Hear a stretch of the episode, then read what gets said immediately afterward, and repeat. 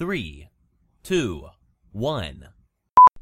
This is 321 Culture. I'm David Reinwald. I'm back finally. It's been a whole bunch of weeks that my podcast got a little bit away from me, but I hadn't really been going to any performances or anything to report, so my weekly podcast went on hiatus.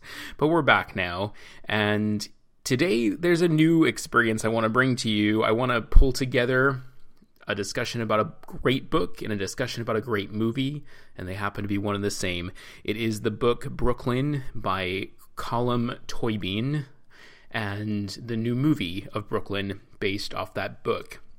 I just went to see the movie this afternoon on this Black Friday, and I just finished the audiobook also this afternoon.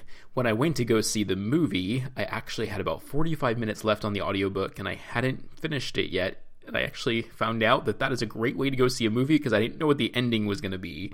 And it made the movie kind of still its own experience. The book is amazing.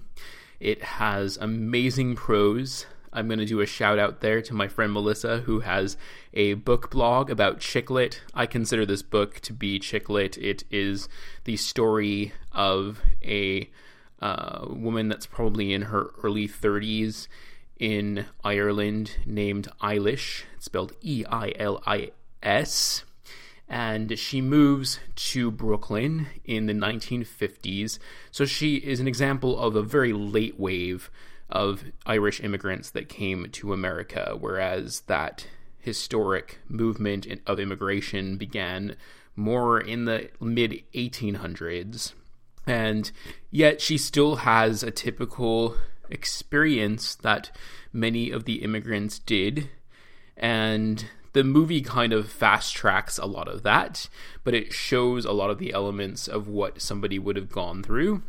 And she moves to Brooklyn, and one of my favorite places to go in New York that is in the Lower East Side. It's called the Tenement Museum, and it tracks the waves of immigrants that lived on the Lower East Side, including the Irish. They were the last wave of immigrants to live there.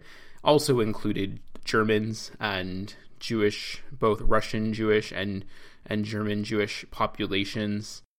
And yet we can see that the main character of this book and movie is moving to Brooklyn because this is later, and a lot of the Irish immigrants at that point had made lives for themselves and moved out of the Lower East Side of Manhattan and moved into Brooklyn.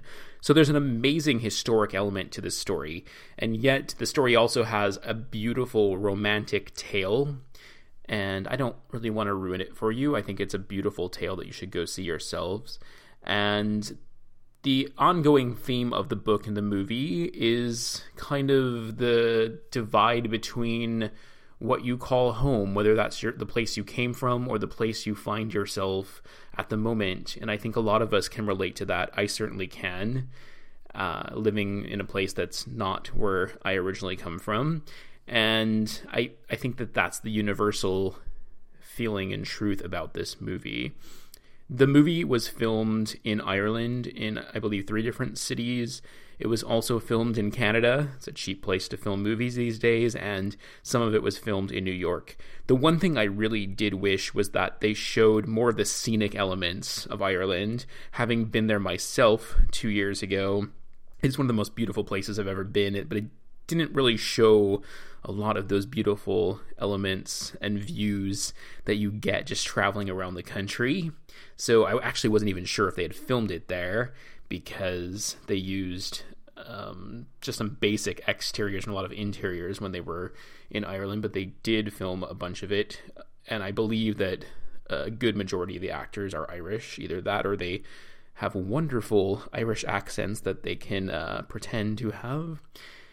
And I'll say the nice thing about having finished the book right exactly the time as I went to go see the movie is that I was able to really compare and contrast them. The movie really makes the story its own. It stays very, very close to the book and uses some of the exact dialogue as written in the book. The author is an incredible writer, so it's great to see that transfer over into the screenplay.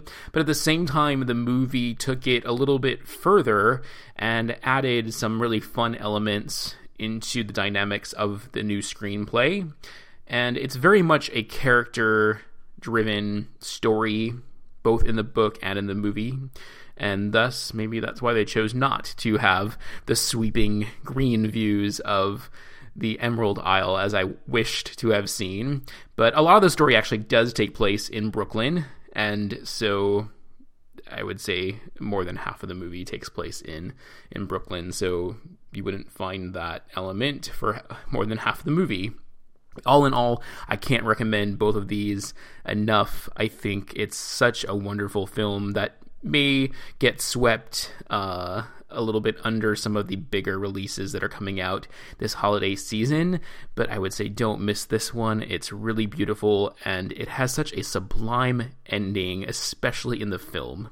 It just really came to a close in a beautiful way in the end. I'll leave it at that. Go check it out and enjoy the show.